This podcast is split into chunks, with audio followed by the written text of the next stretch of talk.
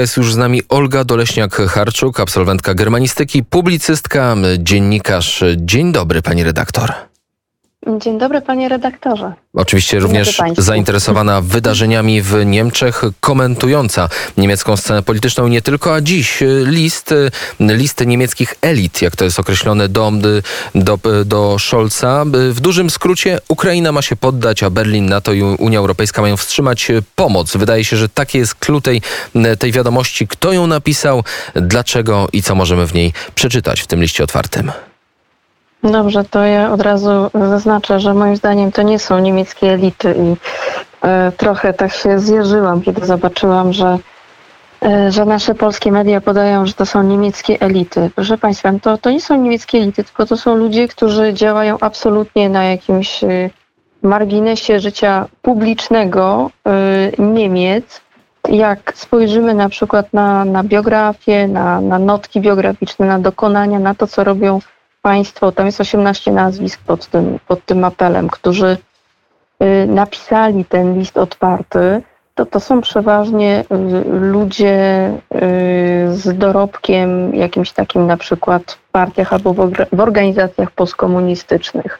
To są na przykład byli politycy partii PDS, czyli partii, która była proskontynuatorką socjalistycznej partii jedności, NRD-owskiej.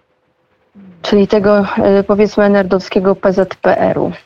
To są ludzie, którzy od lat angażują się w pisanie książek dotyczących tego, że Niemcy i Rosja powinny się przyjaźnić, czyli ten krąg Rusland-Peszteja, ale bym powiedziała, że to nie jest ten pierwszy front.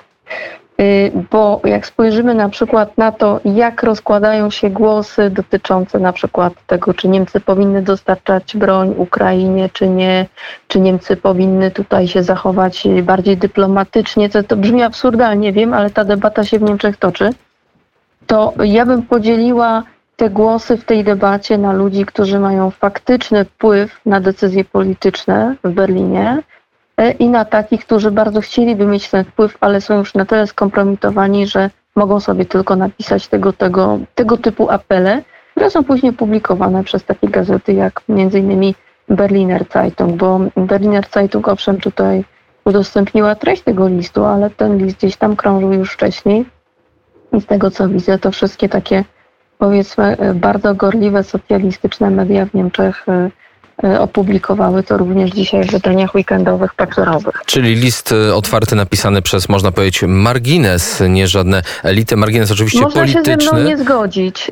Ja tutaj nie jestem jakoś specjalnie nie wiem, przekonana o tym, że ta moja opinia jest doskonała. Ja się pozwolę zgodzić. Po prostu cytowałem nagłówki polskich mediów i wpadłem w tą pułapkę, że to elity napisały. Mówiła pani jeszcze słowo podsumowania.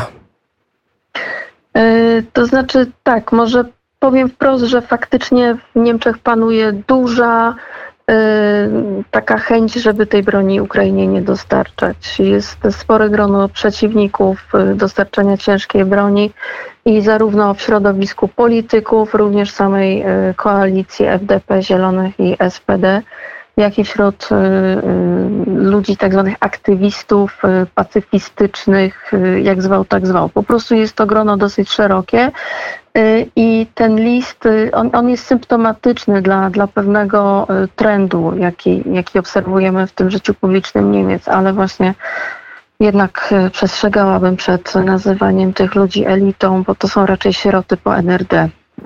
Trudno mówić o elicie w takim kontekście. Czyli politycy są podzieleni, ale społeczeństwo też wydaje się podzielone. Widzimy różnego rodzaju badania opinii publicznej i mniej więcej jest podzielony na pół. Połowa chce pomagać, połowa mówi nie drażnijmy Rosji.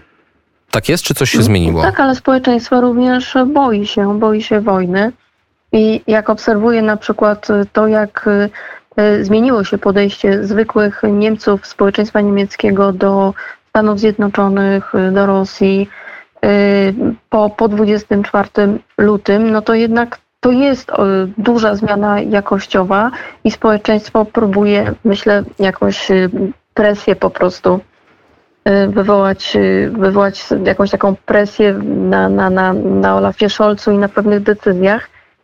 ale to nie ma większego znaczenia. Tutaj większe znaczenie ja bym opatrywała, jeżeli chodzi na przykład o, nie wiem, zapowiedź tego zwrotu polityki niemieckiej, jednak w takim poczuciu, że nikt nie chce siedzieć w jednej szalupie ze zbrodniarzem i Niemcy zdają sobie sprawę, że przez dekady swojej polityki wschodniej, przez politykę wschodnią, która została zapoczątkowana w latach 70., ale już wcześniej kiełkowała, poprzez to, co się działo przez wszystkie te lata po transformacji, po upadku żelaznej kurtyny, Niemcy bardzo mocno zapracowały na to, żeby Władimir Putin ośmielił się do inwazji na Ukrainę. I myślę, że te kręgi po prostu polityczne absolutnie zdają sobie z tego sprawę. Zresztą to widać po biciu się w piersi, po dymisję, które obserwuję w kręgach rosyjsko-niemieckich, rosyjsko-niemieckiego biznesu, czy w różnych gremiach, które przez ostatnie lata naprawdę bardzo mocno kształtowały te relacje niemiecko-rosyjskie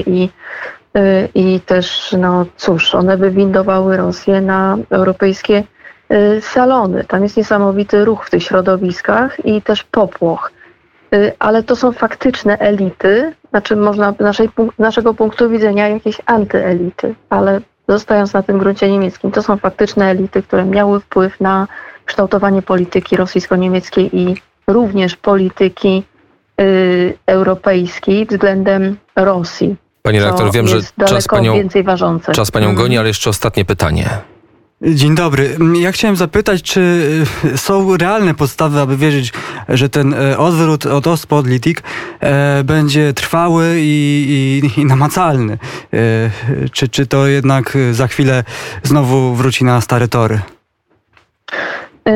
Dziękuję za pytanie. Na razie trudno mówić o tym, żeby to wróciło na stare tory, albo raczej za 5 lat. Bym powiedziała kolejny, ponieważ ta presja społeczna, ale presja też zewnętrzna, ona jest zbyt silna i w sumie te wszystkie kanały komunikacji, one w tym momencie zostały zamrożone. I tutaj, czy spojrzymy na Nord Stream 2, czy na to, co się dzieje aktualnie w Mecklenburgii-Vorpommern, przed nim z Manuelą Schwesig i tak dalej, to są pewne sprawy, które będzie bardzo trudno odwrócić i na razie jednak obserwuję taką ucieczkę z tych wszystkich właśnie przyczółków, gdzie te stosunki rosyjsko-niemieckie wykuwały się przez ostatnie lata, ponieważ to jest kompromitujące zarówno dla środowisk politycznych, jak i dziennikarskich, czy też naukowych, tak. Powiedziała Olga Doleśniak-Harczuk, germanistka, publicystka, dziennikarz. Dziękujemy bardzo za rozmowę. Bardzo dziękuję. Spokojnego wieczoru. Spokojnego wieczoru. Do usłyszenia.